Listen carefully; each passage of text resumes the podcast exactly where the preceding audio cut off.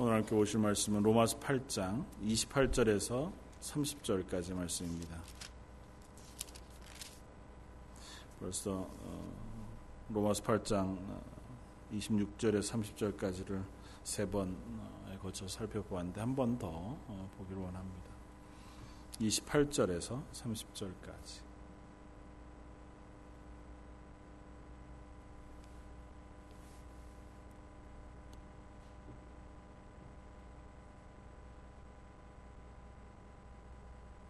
자였으면 우리 한 목소리를 같이 한번 봉독하겠습니다. 우리가 알거니와 하나님을 사랑하는 자 곧 그의 뜻대로 부르심을 입은 자들에게는 모든 것이 합력하여 선을 이루느니라. 하나님이 미리 아신 자들을 또한 그 아들의 형상을 본받게 하기 위하여 미리 정하셨으니 이는 그로 많은 형제 중에서 맏아들이 되게 하려 하심이니라. 또 미리 정하신 그들을 또한 부르시고 부르신 그들을 또한 의롭다 하시고 의롭다 하신 그들을 또한 영화롭게 하셨느니라. 아멘. 오늘은 하나님이 아신 사람들이라고 하는 제목으로 함께 은혜를 나누고자 합니다.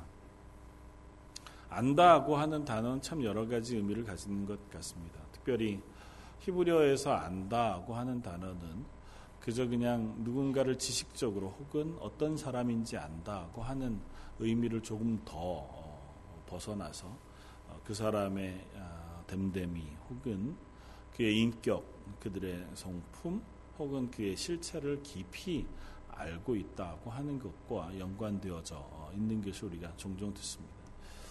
음, 오늘 본문에도 하나님께서 우리들을 미리 아셨다 그렇게 선언하고 있는데 말씀을 묵상하다가 이 말씀이 주는 은혜가 있어서 함께 나누기를 원합니다. 어, 하나님이 우리를 미리 아셨다고 하는 그 아신다고 하는 표현은 마치 이런 것과 비슷합니다. 뭐 어렸을 때 아버지에 대한 아직도 그 기대와 또 존경이 살아있을 때 어린아이들이 주로 아버지한테 뭐 어떤 질문을 하잖아요. 그러면 무엇인가 대답을 하고 어떤 문제가 있을 때 아빠 아빠 저런 문제가 있다고 얘기하면 알았다 그 대답하고 나면 어, 그 이후에는 뭐 어떤 이유가 됐든 아버지가 그 문제를 해결해 주거나 아니면 자기의 요구 조건을 들어주거나 난 뭐 썰매가 타고 싶어 아니면 나는 뭐가 하고 싶어 뭐가 먹고 싶어 아니면 나는 어디가 되게 가고 싶어 라고 하면 알았다고 하는 대답을 누, 아버지가 했다고 하면 그건 그래 네가 그 마음을 가졌다는 걸 알겠다는 의미라기보다 그래 그렇다면 내가 너를 그것으로 인도해 줄게 아니면 내가 너에게 그 문제를 해결해 줄게 라고 하는 의미까지 포함하고 있잖아요. 그러니까 알았다고 대답할 때는 아, 네가 말하는 뜻이 무엇인지 알았다고 하는 의미도 있지만 조금 더 나아가서 그래 네가 그 마음을 품었으니 내가 그 마음을 해결해 줄게 혹은 네 문제를 내가 해결해 줄게 라고 하는 의미를 가지고 있단 말이죠. 하나님께서 우리를 미리 아셨다고 하는 표현은 우리를 그냥 창세 전에 내가 누군지 아셨다고 하는 의미를 이야기하고 있는 것만은 아닙니다. 조금 더 나아가서 우리 미리 아신 자들을 부르셨다. 그리고 부르신 그 사람들을 하나님의 자녀가 되게 하셨다. 그리고 특별히 예수 그리스도의 형상을 본받아 하나님의 영화로운 자리까지 이르게 하셨다. 이거 이제 선언하는데 그러니까 구원받을 사람들을 하나님께서 미리 아셨다. 그런 의미만으로 오늘 본문을 이해하기는 좀 어렵습니다. 그러니까 혹자들은 이 본문을 가지고 이제 뭐 어, 얼핏 들은 말로 예정설 이하의 이야기를 합니다. 하나님은 구원받을 사람이 누군지 미리 알고 계시다. 물론 그 이야기도 포함이 되기는 합니다.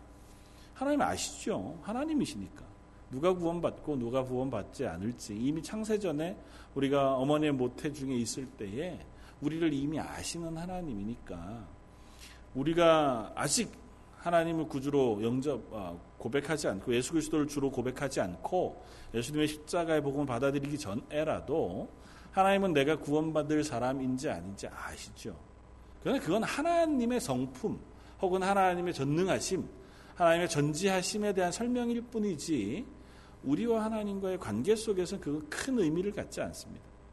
오히려 여기에서 하나님이 미리 아셨다고 하는 이 표현은 내가 구원받을 사람인지 아닌지를 아셨다고 하는 의미를 벗어나는 겁니다. 이건 어떤 의미로 우리가 이해할 수 있냐 하면 하나님이 아셨다고 하는 그 표현은 하나님이 그 사람을 구원하시기로 작정하셨다고 하는 표현으로 바꾸어 읽는 것이 조금 더 합당해 보입니다. 미리 아신 자들, 하나님이 나를 하나님의 자녀 될 것으로 미리 아셔서 나를 부르셨다고 하는 이 표현에는 하나님이 나를 구원하기 위하여 창세 전에 이미 계획하셨고 그 계획을 이루어 가신다고 하는 선언이 포함되어져 있다는 겁니다. 사도 바울뿐만 아니라 성경 안에서 그런 이야기들을 거듭거듭 우리가 확인해 볼 수 있습니다. 그건 이렇게 찾아볼 수 있습니다. 사도행전 이 장 이십이 절에서 이십삼 절 한번 찾아보시겠습니까? 로마서 앞쪽에 사도행전 이 장 이십이 절 이십삼 절. 베드로가 오순절 성령의 임재함을 받고 설교하는 설교의 내용 가운데 있습니다. 제가 한번 봉독하겠습니다. 이 장 이십이 절 이십삼 절. 이스라엘 사람들아 이 말을 들으라. 너희도 아는 바와 같이 하나님께서 나사렛 예수로 큰 권능과 기사와 표적을 너희 가운데 베푸사 너희 앞에서 그를 증언하셨느니라. 그가 하나님께서 정하신 뜻과 미리 아신 대로 내어준 바 되었거늘 너희가 법 없는 자들의 손을 빌려 못 박아 죽였다. 여기에서 이십삼 절은 뭐라고 얘기한다고요? 그가 하나님께서 정하신 뜻과 어떻게 해요? 미리 아신 대로. 하나님께서 정하신 뜻과 미리 아신 대로 예수님이 십자가에 못 박아 죽임을 당하셨다고 설명합니다. 그건 하나님께서 예수님이 십자가에 못 박아 죽으실 것이라는 사실을 사전에 아셨다고 하는 설명일까요? 미리 하나님이 정하셨어요.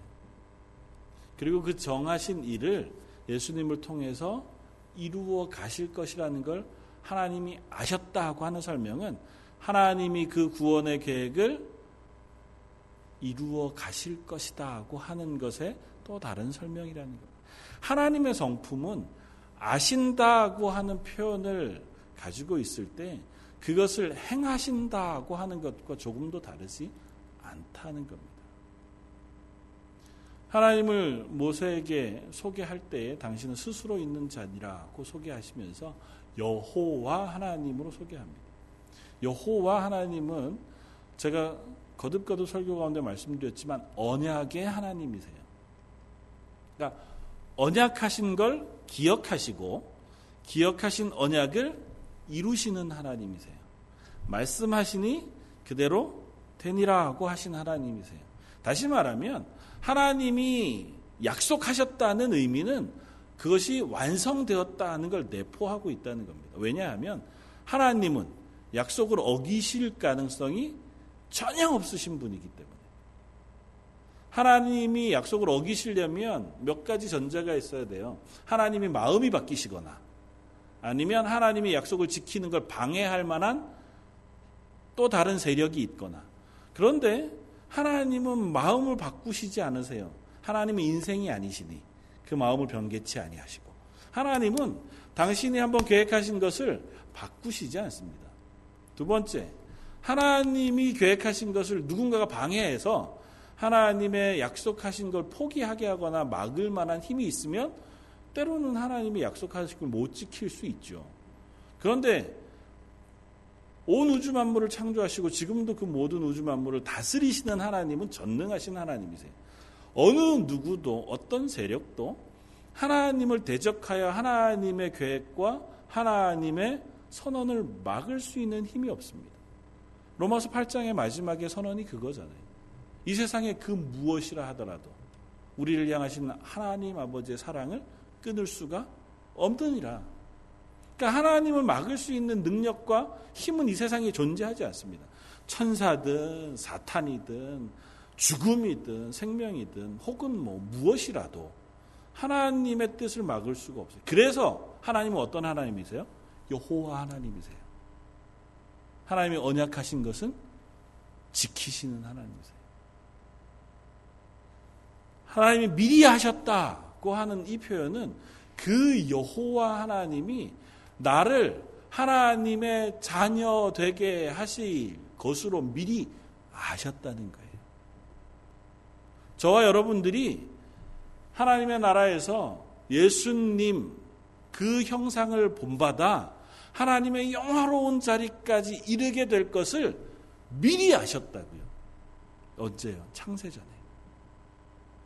다시 말하면 하나님이 저와 여러분들이 이미 하나님의 부르심을 받고 부르심 앞에 응답하여 하나님 앞에 회개하고 예수 그리스도를 주로 시인하며 십자가의 복음을 받아들여 내 마음속에 입으로 고백하여 하나님의 자녀가 되고, 자녀가 된 우리가 이 땅 가운데에서 하나님이 주신 말씀에 순종하여 애써 하나님의 거룩하심까지 수고하여 달려나아가, 그리고 결국은 하나님이 우리를 변화시켜 예수 그리스도를 닮은 영광스러운 자리까지 옮겨 놓으실 것을 미리 아셨다는 선언이라고. 저 여러분들은 그런 의미에서 하나님이 미리 아신 사람들이 누구로? 하나님의 자녀로 미리 아신 사람들이, 예수님을 맏아들로 하는, 예수님의 형제로, 예수님의 뒤를 따라 예수님을 본받는 그리스도인으로 미리 아심바 된 사람들이, 이 말이 갖는 대단한 의미가 있습니다. 저 여러분들을, 아니면 일대일로 하나님이 나를 하나님의 자녀로 아심바 되었다고 하는 선언은 이제는 내가 어떠한 경우에도 하나님의 구원의 그 자리에서 떨어져 나갈 가능성이 전혀 없다는 고백과 똑같다는 겁니다. 다른 건 아무것도 우리가 고민할 것이 없어요. 여러 가지 반문이 있을 수 있죠. 내가 실패하면, 또 죄를 범하면, 내가 혹시라도 하나님의 은혜를 잊어버리고 세상으로 가게 되면, 뭐 수많은 얘기를 할 수 있습니다.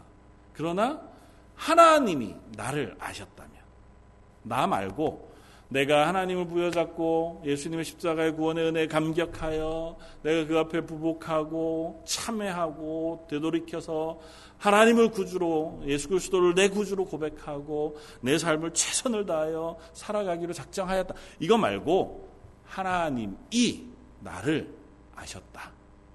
그렇다면 그 하나님의 아심은 나를 하나님의 자녀, 그 영화로운 자리까지 인도해 가신다고 하는 사실에 변함이 없다는 것입니다. 오늘 사도 바울이 이 짧은 본문을 통해서 우리에게 진술하고 있는 바는 그거예요. 하나님이 미리 아신 자들을 또한 그 아들의 형상을 본받게 하기 위하여 미리 정하셨으니, 성경 가운데 미리 아셨다고 하는 표현은 또 다른 본문을 통해서 우리가 접해볼 수 있습니다. 금방 읽었던 본문 좀 뒤에 로마서 십일 장 이 절 한번 찾아보시겠습니까? 오늘 로마서 팔 장 이십구 절과 아마 연결해서 우리가 이해할 수 있습니다. 한번 같이 읽겠습니다. 로마서 십일 장 이 절 같이 봉독하겠습니다. 하나님이 그 미리 아신 자기 백성을 버리지 아니하셨나니 너희가 성경이 엘리야를 가리켜 말한 것을 알지 못하느냐, 그가 이스라엘을 하나님께 고발하였다. 맨 앞에 뭐라고 얘기했나요? 하나님이 미리 아신 자기 백성을 어떻게 해요? 버리지 아니하셨나니. 그 백성들은 뒤에 보면 삼 절에 이 엘리야가 이 백성을 하나님 앞에 고발해요. 이 백성들이 하나님의 선지자를 잡아 죽이고 주의 제단도 헐어버렸습니다. 이 백성들이 이제는 하나님을 떠났습니다. 그렇게 엘리야가 하나님 앞에 이스라엘 백성을 고발해요. 그런데 하나님이 엘리야에게 뭐라고 얘기하세요? 내가 아직도 바알에게 무릎 꿇지 아니한 사람 칠천 명을 남겨두었다. 나를 위하여. 이 하나님의 대답이 무엇이냐 하면 하나님이 미리 아신 이 백성을 버리시지 않았다는 증거가 바로 이것이라는 거예요. 엘리야의 입장에서는 내가 보기엔 이 백성은 하나님을 버렸어요. 그리고 하나님도 이제 이스라엘을 떠나셨어요. 더 이상은 하나님과 이스라엘이 아무 관계가 없는 백성이 돼버렸어요. 이제 나 혼자 남았어요. 이스라엘 전체 중에 하나님을 전능하신 하나님, 우리의 하나님으로 섬기는 사람은 나 하나밖에 없어요. 그나마 있는 나도 저 이세벨이 잡아 죽이기 위해서 혈안이 되어서 오늘 내 목숨을 찾아서 온 군대를 이스라엘 전역에 풀었어요. 하나님, 이제는 어떻게 합니까? 이게 엘리야의 하소연이었고 엘리야가 하나님 앞에 이스라엘을 고소한 고소의 내용이었어요. 그런데 하나님의 대답은 뭐였냐면 이스라엘 백성은 내 백성이다. 이스라엘 백성이 자기 마음대로 죄악을 범하고 나를 떠났고 자기들이 실패와 실패의 죄악을 거듭해서 하나님의 기뻐하신 자리를 다 떠났어. 그래서 더 이상 조그만 희망도 보이지 않는 이 시점이라 할지라도 하나님은 미리 아신 내 백성으로 하나님이 구원하시기로 작정하신 이스라엘 백성, 내 백성을 미리 아시고 그를 버리시지 아니하셨어요. 그래서 아무것도 없는 것과 같은 그때에도 바알에게 무릎 꿇지 아니하는 칠천 명을 하나님이 남겨두셨어요. 하나님께서 나를 위하여 직접 그들을 남겨두셨다고 선언하세요. 하나님이 미리 아셨다고 하는 표현은 이와 같습니다. 내가 너를 내 백성 삼기로 작정했어요. 그리고 너를 구원하기로 작정했습니다. 그걸 이루시는 분은 하나님이세요. 그럴 때에는 그 하나님이 계획하시고 작정하시고 완성하시는 것을 포기하게 할 만한 어떤 것도 없다고 하는 선언을 이 본문을 통해서 이와 같이 설명하고 있는 거예요. 저 여러분들은 이미 창세전에 하나님이 하나님의 백성, 하나님의 자녀로 아심받은 사람들. 다윗이 하나님 앞에 찬양하면서 기도했던 것처럼 내가 모친의 태중에 있을 때 이미 나를 아신 하나님. 저 여러분들이 아직 이 땅에 태어나기도 전에 하나님은 내가 누구인지 아신 하나님. 그리고 내가 이 땅에서 하나님의 부름을 받아 하나님의 자녀가 되어 이 땅의 삶을 마치고 영원한 하나님의 나라에 영광스러운 자리까지 인도되어져 가실 것인 것을 아신 하나님. 그 하나님이 오늘 나와 함께 계신 하나님이라는 사실을 우리가 믿을 수 있길 바랍니다. 그 사실에는 이것을 포함합니다. 하나님이 우리를 하나님의 자녀로 그곳까지 인도해 가시는 또 다른 하나의 방법.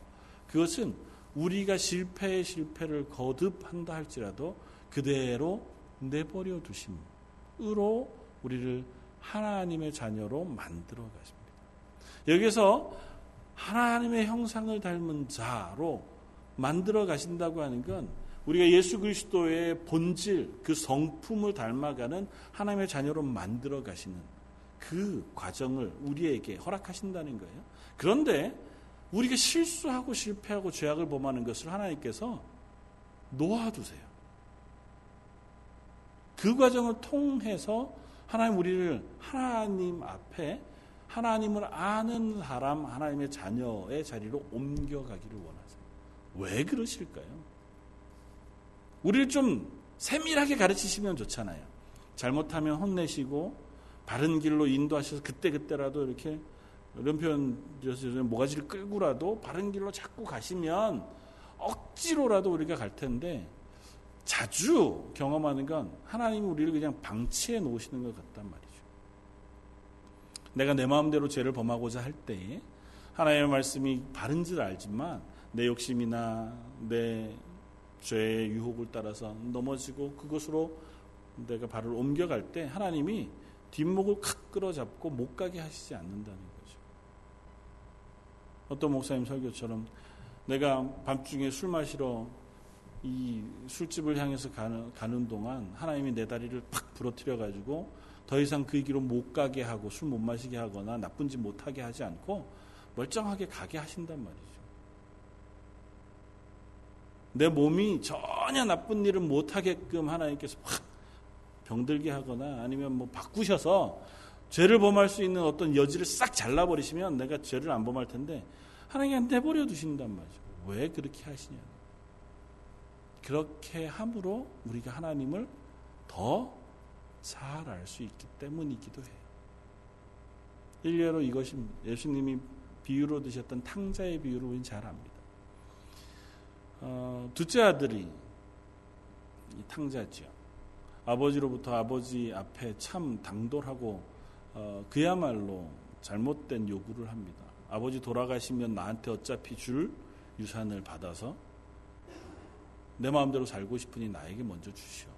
뭐 이건 말도 안 되는 거죠. 그런 일이 있을 수도 없고 만약에 유대 사회였다면 그런 아들은 돌로 쳐 죽여도 법으로 가할 정도의 그야말로 어, 모렴치한 아들이 아버지에게 요구를 합니다. 그런데 아버지가 줍니다. 이게 뻔히 실패할 줄 알아요. 이 아들이 이 자식 이걸 가지고 가서 방탕하게 살다가 실패할 줄 알아요. 그러니까 가고 나서부터 매일 동구 밖에 나와서 자기 아들이 올 것을 기다렸지 않겠습니까? 아버지의 마음은 뻔히 이게 실패로 끝날 것인 줄 알았어요. 그런데 줍니다. 왜 줄까요? 종아리를 패서라도 여기에 묶어놓고 귀에 모시박이더라도 설명해가지고 그렇게 못하도록 하면 실패를 안 하고 있을 텐데 왜 실패하도록 내버려 둘까요? 탕자가 실패한 이후에야 비로소 아버지의 마음을 압니다. 내가 돼지가 먹는 쥐염 열매로 배를 주, 채우려고 해도 채울 수 없는 지경이 됐을 때, 그리고 내가 아버지 집에 가서 하인, 노예, 그것처럼 사는 것만이라도 허락해 주시면 내가 굶어 죽진 않겠다는 심정으로 아버지에게 왔을 때 아버지가 그 아들을 끌어안고 그 입에 목, 목에 입을 맞추고 그 옷을 갈아입혀주고 다시 아들로 대우해준 그때에야 비로소 이 둘째 아들이 아버지의 마음이 무엇인지 깨달아 알 수 있었다. 그전엔 몰랐습니다. 아버지가 나에게 어떤 마음을 가지고 계신지 몰랐다. 아버지 집에서 자라는 동안 아버지가 왜 이 아들들에게 잘 안 안 했겠습니까? 둘째 아들이 이렇게 탕자를 이토록 기다리는 아버지였다면 아마 집에 있을 동안에도 좋은 아버지였을 겁니다. 그럼에도 불구하고 이 탕자는 집에 있는 동안에는 아버지의 마음을 깨달아 알 수 없었습니다. 그러나 그가 자기의 죄악 가운데 자기 길로 갔다가 돌아온 이후에 비로소 아버지의 마음이 무엇인지 알게 되었습니다. 하나님이 우리를 때로는 죄악 가운데 내버려 두시는 이유는 그 과정을 통과해서 우리가 하나님의 마음을 깨달아 알게 하시기 위함이기도 하다는 사실입니다. 그럼 똑같은 얘기를 하죠. 야, 그럼 죄를 많이 범하면 범할수록 하나님의 마음을 더 많이 알겠다. 그럴 가능성은 있습니다. 그럴 가능성은 있으나 한 가지를 놓쳐요. 그럼 뭘 놓치냐면 하나님을 떠나감으로 하나님으로부터 주어지는 복을 놓칩니다. 하나님의 말씀에 순종하여 그것이 참인 줄 알고 그 자리에 있어 그 하나님의 말씀에 순종하는 이에게는 하나님이 그 사람에게 복을 허락하세요. 하늘로부터 주어지는 복락을 주세요. 마음의 평안과 하나님의 동행하심의 기쁨, 샬롬과 이 땅에서 하나님의 자녀로 살아갈 수 있는 은혜와 은사를 부어주세요. 그래서 하나님의 일들을 감당하고 그 가운데서 더 힘있고 능력 있는 일들을 감당할 수 있는 은혜를 부어주세요. 그런데 내가 그것을 마다하고 내 원하는 길로 갈 때에는 그 복을 받아 누릴 수 없는 자리에 놓였습니다. 물론 하나님 그 자리를 돌아와서 하나님의 마음을 알고 하나님을 배워갈 수 있는 은혜를 베푸세요. 우리를 포기하지는 않으세요. 하나님께서 우리를 내버려 두신다고 해도 하나님이 한 번 부르신 자들, 한 번 아신 자들은 그 인생을 하나님께서 포기하시지 않습니다. 다만 그를 되돌아올 때까지 기다리시고 또 그에게 여전히 은혜를 베푸시길 기뻐하시지만 그 자리에 있음으로 하나님의 말씀에 순종함으로 얻을 수 있는 복은 그 사이에 경험할 수 없다는 사실. 자주 결혼과 관계에 되어져서 이런 어, 설명을 합니다. 내가 정말 예수 안 믿는 사람과 결혼해서 이 사람 한 사람 전도하면 내 평생에 얼마나 전도 하나도 못했는데 한 사람이라도 전도할 수 있지 않습니까? 가끔 청년들이 저한테 물을 때 그런 질문하는 청년들이 있어요.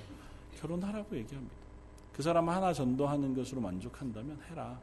그런데 하나 모르는 게 있다.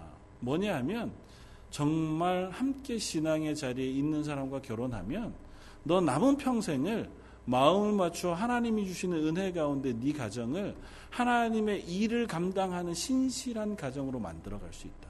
그런데 혹 너무너무 사랑해서건 어쨌건 결혼할 그 상대가 예수를 믿지 않은 사람일 경우에는 십중팔구는 네 평생을 그 사람 하나 전도하는 일에 온통 애쓰고 힘써야 할 가능성이 높다. 그래도 좋다면 해라. 그렇게 설명합니다. 같은 얘기예요. 하나님 우리를 구원하셨다면 우리도 이 땅 가운데 살아가는 동안 하나님의 은혜를 누릴 자격이 있어요. 아니 하나님이 우리를 그렇게 은혜 베풀어 주시고 복 주시길 기뻐하세요. 우리가 하나님의 말씀에 순종하면 우리가 신명기 말씀에서 거듭거듭 확인하는 거잖아요. 들어가도 복을 받고 나와도 복을 받고 내 떡받주 그릇이 복을 받고 내가 키우는 양떼와 소떼와 밭이 그리고 내가 심은 나무와 온 내 집이 하나님의 복을 경험해요. 그건 이 땅에서 잘 되는 복일 뿐만 아니라 영혼이 잘 되는 복을 하나님 우리에게 주기를 기뻐하세요. 하나님 우리를 부르신 그 부르심 앞에 하나님의 일을 감당할 수 있는 능력과 은혜와 은사를 부으시길 기뻐하세요. 그걸 누릴 수 있는 기회를 가지고 있음에도 불구하고 아, 그래도 난 하나님의 사랑을 더 많이 알아야겠어. 그래서 죄악 가운데 거했다가 돌아오면 하나님의 사랑을 안다니까. 근데 죄악을 한번 되게 한번 범하고 그러고 돌아오니까 굳이 그럴 필요가 뭐 있냐고요. 참 어리석은 일 아니겠습니까? 그건 아는 것만으로 좋게요. 아, 하나님이 나를 구원하신 구원의 확실함은 이와 같이 완전하구나로 감사할 수 있으면 좋답니다. 그 다음에는 그 하나님이 나를 부르셨으니 그 부르심에 합당하게 살기 위하여 내가 오늘 어떻게 살 것인가에 대한 고민을 하면 그것이 더 합당한 고민일 줄 알아요. 그래서 이렇게 얘기합니다. 내가 하나님의 뭐 신학적인 용어로 따지면 유효한 부르심으로 표현해요. 그러니까 하나님의 부르심은 하나님이 우리를 아셔서 부르신 부르심은 실패하지 않는 효과가 완전한 그 끝이 완전한 하나님 부르셨으니까 끝까지 가는 것에는 변함이 없는 유효한 부르심. 하나님이 나를 구원하신 하나님의 백성으로 부르신 유효한 부르심이 완전하다면 그 다음에는 우리의 반응은 무엇이어야 할까요? 그렇다면 나는 이제 어떻게 살아야 할 것인가? 구원받은 하나님의 자녀로 나는 오늘 어떻게 살아야 할 것인가? 하나님이 나를 놓치지 않고 하나님의 형상을 닮아 예수 그리스도의 성품과 본질을 닮아가는 하나님의 자녀로 삼으셨다고 하면 그리고 그것을 하나님이 포기하시지 않고 하나님이 그것을 완성해 가시기로 약속하셨다면 그렇다면 나는 오늘 그 부르심 앞에서 어떻게 반응할 것인가? 그것이 저와 여러분들의 질문이고 대답이어야 한다는 거죠. 이 로마서 팔 장의 말씀을 대하는 우리의 태도는 아마 그것이어야 할 겁니다. 아, 이와 같이 완전한 부르심, 변함이 없고 이와 같이 온전한 실수가 없으신 부르심 앞에 부르심 나, 그렇게 구원받은 나, 앞으로 내가 어떠한 자리에 있더라도 나를 놓치시지 않으실 하나님의 은혜, 나를 기꺼이 기어이 하나님의 자녀의 자리까지 완성시켜 가실 그 하나님의 부르심 앞에 내가 놓여있다면 그렇다면 이제는 나는 무엇을 위해서 수고하고 무엇을 위하여 애쓰며 내가 무엇에 시간을 쓰고 무엇에 관심을 두며 살아야 할 것인가를 우리 스스로에게 질문해 보아야 한다. 그러면 나는 하나님 앞에서 무엇을 할 수 있을까? 사랑하는 성도 여러분, 저와 여러분들이 그 고민 앞에 또 설 수 있기를 바랍니다. 기도하는 자리에서 하나님, 지금 이 순간에라도 하나님 부르신 그 부르심 앞에 내가 어떻게 반응할 수 있을지 깨달아 알게 해주십시오. 내 삶을 통해서 내 현재의 자리에서 제가 할 수 있는 일이 무엇일까요?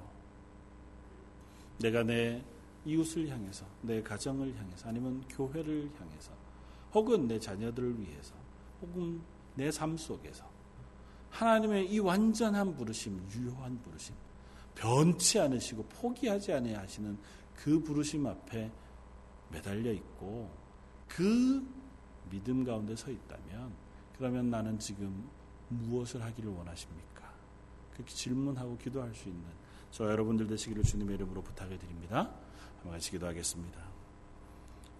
우리 말씀을 생각하면서 한번 같이 기도하면 좋겠습니다. 오늘 말씀을 생각하면서 또 우리 성기자 권사님 이제 방사선 치료 키모테라피 치료를 받게 되어질 터인데, 권사님을 위해서 또 교회의 연약한 성도들 위해서 우리 한 목소리로 같이 한번 이 수요 예배를 위해서 우리 한 목소리 같이 한번 기도하겠습니다.